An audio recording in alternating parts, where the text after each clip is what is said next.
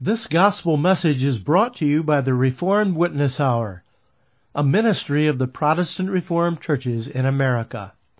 A Reformed denomination that strives to be faithful to the Word of God and the historic confessions of the Reformed faith, also known as Calvinism.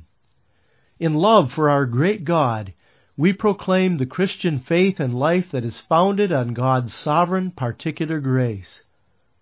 As God's Word is expounded, we pray that these messages are a blessing to you. We return for a final time today to our series on marriage and the family and God's covenant, focusing yet once more on what it means for a wife to be submissive to her husband. I have said many times in this series that we cannot say too often that marriage is to be the picture of Christ in the church meaning that we as husbands and wives must mirror God's covenant bond with us in our marriages.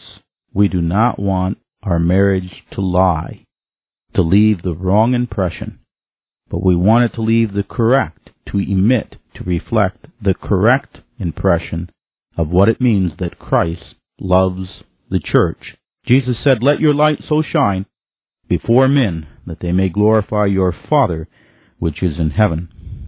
If we are to do that, then as husbands and wives, we must know our calling.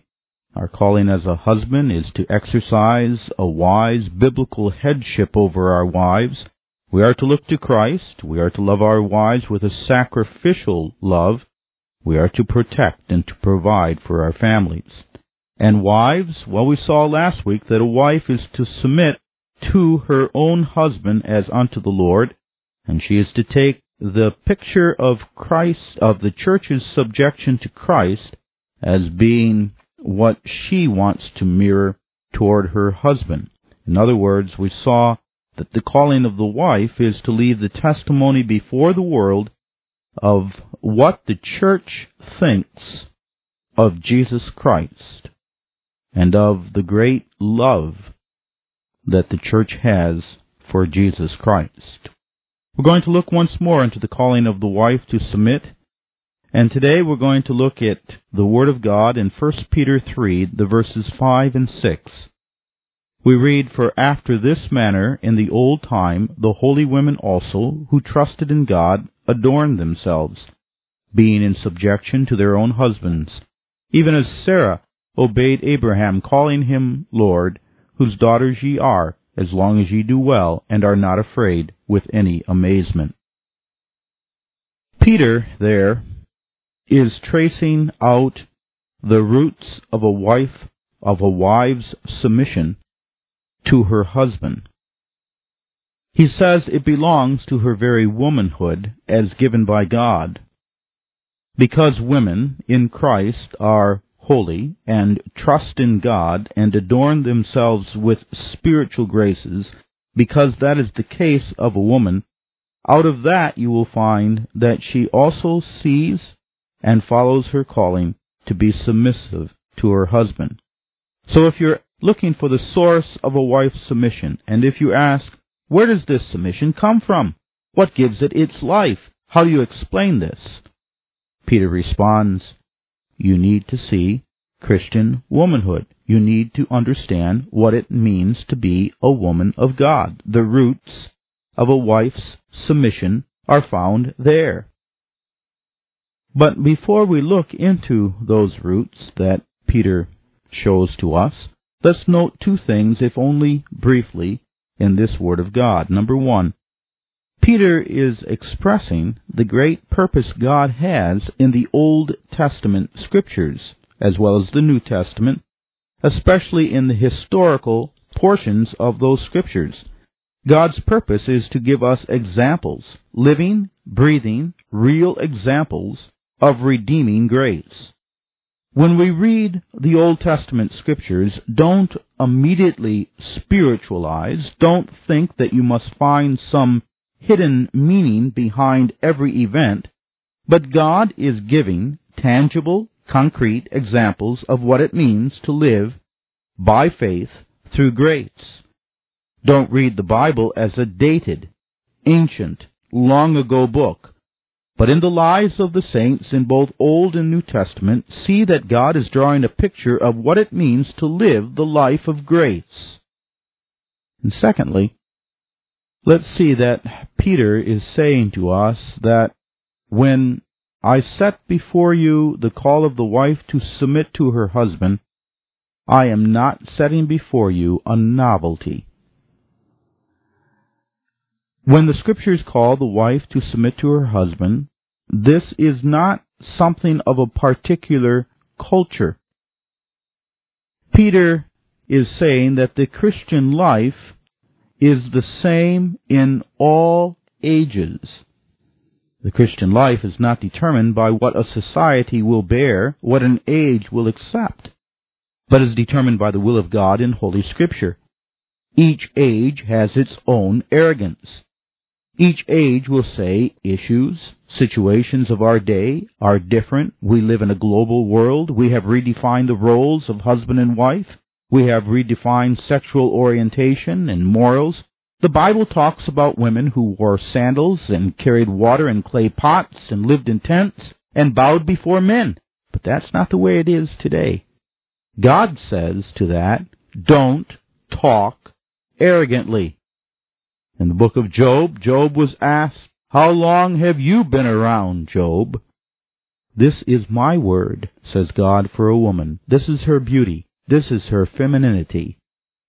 It involves also that in marriage she will submit to her husband. Now, as I was saying, Peter shows the roots of a woman's submission to her husband, the things that make it strong and beautiful. He shows three roots. One, the deepest root of a of womanhood is hope in God. In verse 5 of 1 Peter 3 we read, The holy women also who trusted, or better, who hoped in God, adorned themselves. They hoped in God. That's where the scripture begins. What is the deepest root of God's grace in a believing woman, in a believing girl? It's hope in God. It's the words of Psalm 62.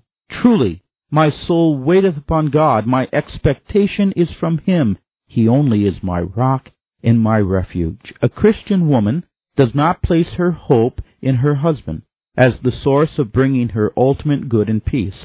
She does not place her hope in this life.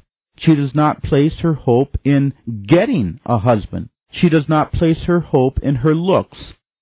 She does not say concerning her looks, This is going to keep me. This will provide security and acceptance. But she places her hope in the promises of God. She lays hold of them. That's the root of being a Christian woman. Hope in God. We read in Proverbs 31 verse 25, Strength and honor are her clothing, and she shall rejoice in time to come. Better translated, she shall laugh at times to come. She laughs at everything the future will bring and might bring because she hopes in God. The source of womanhood, first of all, in Christ is hope in God. In hope in God, the Christian woman looks away from the troubles and miseries and obstacles of this life that seem to make the future so bleak, and she focuses her attention on the sovereign power and love of her God who rules in heaven and earth as he pleases. The Christian woman therefore knows her Bible, she knows her theology, she knows the sovereignty of God, she knows his promises that he will be with her and help her no matter what. This is the deep root of womanhood. is not the deep root of any woman, but of a believing woman. Not just a married woman, but all holy women. A hope which drives away fear, a hope in God. That's first. Secondly, Peter says the root of womanhood is holiness. He says holy women also who hoped in God. The root of being a Christian woman is holiness, the holiness that Jesus Christ bestows. We have a funny, we have bad ideas sometimes about holiness.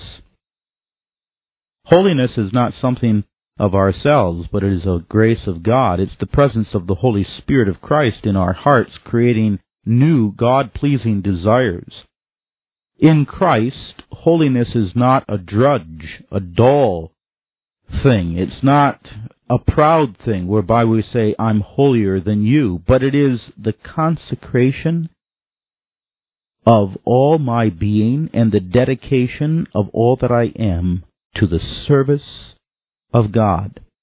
It is the realization of the purpose of my life. Peter said in 1 Peter 2 verse 9, But ye are a holy nation, that ye should show forth the praises of him, who hath called you out of darkness into his marvelous light. Holiness means that we are set aside for God's praise. Holiness in the Christian woman means that she understands she is not set aside to be eyed in the lust of men. Girls, you need to be very careful what pictures you put on Facebook. Every boy knows what pictures you have and knows exactly what you are showing. Your body, no, not yours, Christ's body is Christ's possession, is to be to the praise and to the honor of God's grace. The root of a Christian woman is the steadfast desire, it is the sincere commitment to be pure, chaste, and devoted to God. A Christian young man will be attracted to you by what you do not show him. And number three, the root of the Christian woman is to be focused on the internal adornments of grace. The Apostle Peter says this is how women in the Old Testament times adorned themselves. And he's referring back to verses 3 and 4 of 1 Peter 3, where he said, The adornment must not be of the outward, but of the hidden man of the heart. The Christian woman, then, does not focus on the external, not because the Bible is against beauty and attractiveness. You must not read the scriptures and say that the Christian woman then must dress in a gunny, stack, gunny sack. But the idea is this, that the Christian woman does not focus, does not place her effort on the outside, but focuses on the beauty that is within. She is concerned about the internal beauty and Christian men are also addressed here in what they expect. What are we saying to women in the church, to our wives, to our daughters? What are we saying that we want them to be in the world? It's very plain what the world wants them to be. It's expressed in the fashion models, skinnier and skinnier. It's shown on the magazine cover and on the TV and on the billboards. They have to have the perfect figure. The tight clothes, the cleavage, the naked midriff, the seductive look. Beauty to the world is brazen, manipulative, and assertive. God says, Come into my divine school of cosmetology. This is not dull. Rebecca and Sarah, the daughters of Asher, all of these were beautiful women. Beauty is a gift of God. But God says you must exert your effort. You must be concerned on the inside with an inward beauty that mirrors the grace of Jesus Christ. Now it's out of these, out of hope in God, out of holiness, and out of a focus on inward beauty, out of these grows the godly submission of a wife to her husband. Don't try first to be submissive. Ask God to grow these roots in your heart hope in God, holiness, focus on inward beauty, and out of those things in your heart, live with your husband in submission. Now, Peter brings it all together with an example, for once again, the Scriptures often will be saying to us, an example is worth a thousand words. And the example here is Sarah. Peter says, even as Sarah obeyed Abraham, calling him Lord. whose daughters ye are, as long as ye do well without any amazement. Who was Sarah? Well, Sarah was the wife of Abraham and one of the most fascinating women in all of the Bible. She had many facets. She was a woman of faith. She's mentioned in Hebrews 11, verse 8. Through faith also Sarah received strength to conceive seed. Now, the Bible, of course, does not overlook the faults of Sarah. Sarah could be very pushy. In Genesis chapter 16, when the promise of a son to Abraham was not getting done, and she was now 78 years old and had been in the land of Canaan for 13 years, she says to Abraham, Go in unto Hagar my handmaid, and have a child with her. And Abraham obeyed her. There you have a role reversal. He hearkened to her.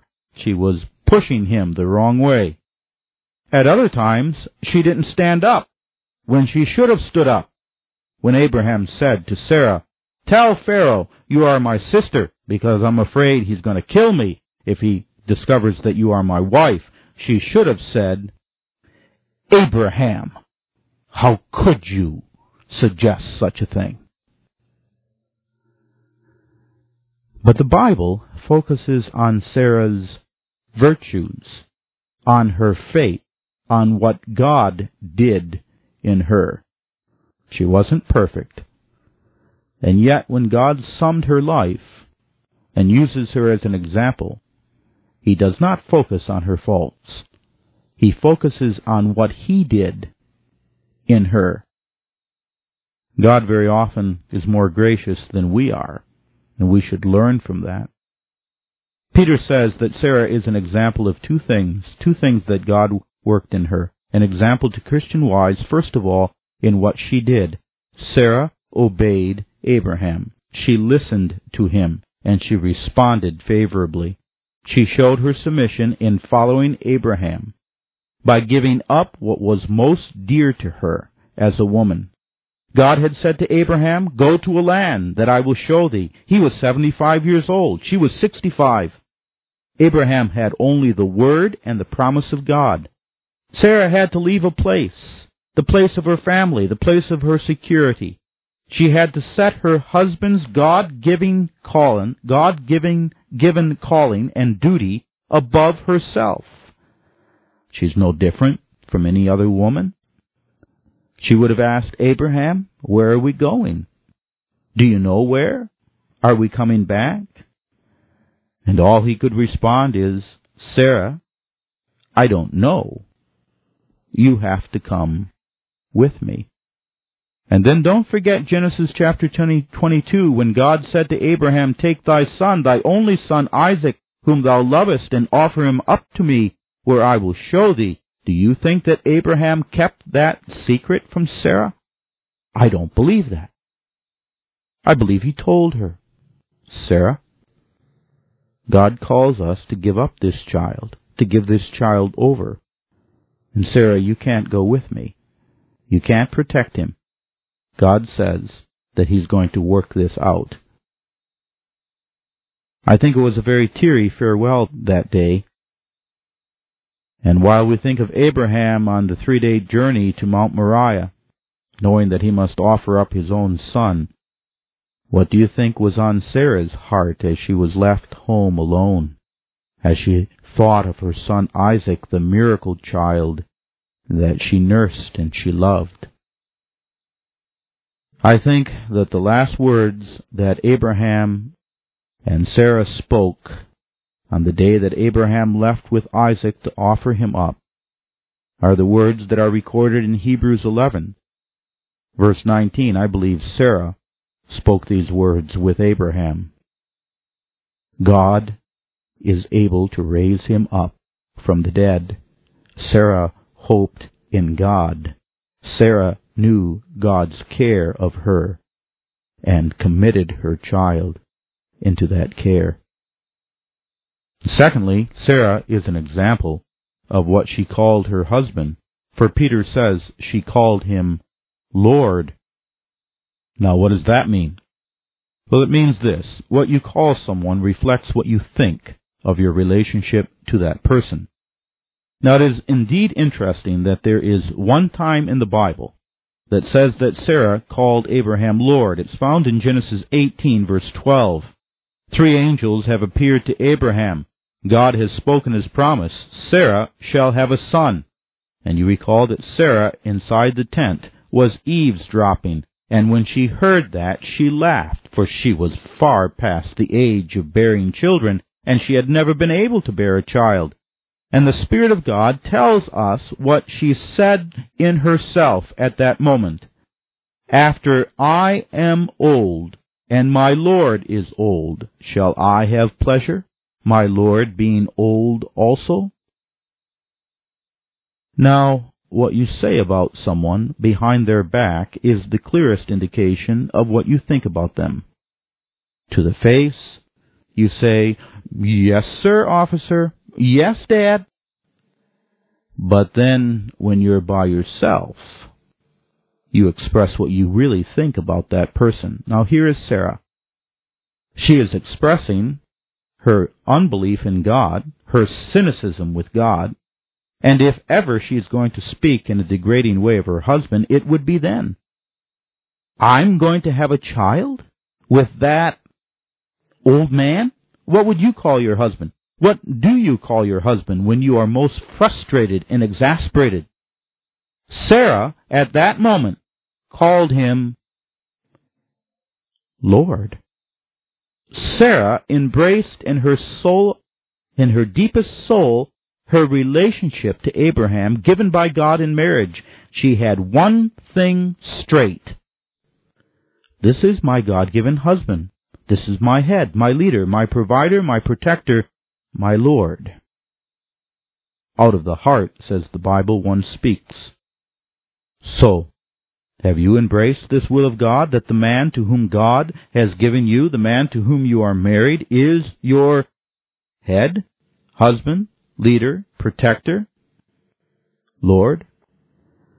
And do you, for Christ's sake, serve him as the church serves Christ? Peter says to the Christian woman, You don't need to be afraid when you do this. Whose daughters ye are, that is, daughters of Sarah, as long as ye do well, and are not afraid with any amazement. Submission must not be rooted in fear. Submission is free. It's our liberty in Christ to give up ourselves for another. This is freedom. You are the daughters of Sarah. The faith that God placed in Sarah is the faith that God places in you. This woman, Sarah, who wore sandals and lived in a tent, is speaking. God is speaking through her, a woman who had everything against her hope, who could not see with the human eyes God's promises. She believed in God, and her example gives birth. Let's be encouraged. Yours is not just a marriage. You are a daughter of Sarah. Your life of godly submission, your life as a wife, glorifies God. Perhaps you're not being written about. You're not going to be written about in Good Housekeeping or in the Ladies' Home Journal. But you preach a lasting sermon your life bears a testimony throughout all ages of God and of His Son, Jesus Christ. You need not fear. You need not fear that submission will make you vulnerable. But hope in God. Seek to do the will of God. Don't fear. Don't fear losing your attractiveness, your beauty. Don't fear what will happen to your children, to your house, or to your wealth. Make God your hope and your refuge. Follow His will. Seek the beauty that is in Jesus Christ. Sink the roots of your faith into Him. And the believing generation, the believing church, the believing husband, and the believing children will by God's grace say of you, She is beautiful. She is beautiful in the beauty of Christ. Let's pray. Father, we again thank Thee for Thy word. and pray for its blessing upon our hearts. We pray that we may be conformed, not to this world, but that we may be transformed by thy word, that in our marriages especially we may reflect Christ and the church. We pray in his name. Amen. The gospel message you have just heard was sponsored by the Protestant Reformed Churches through its radio program, The Reformed Witness Hour. We hope that you have been edified and encouraged by this message. If you would like more information about the Reformed faith or the Protestant Reformed churches, feel free to visit our website at reformedwitnesshour.org or email us at mail at reformedwitnesshour.org.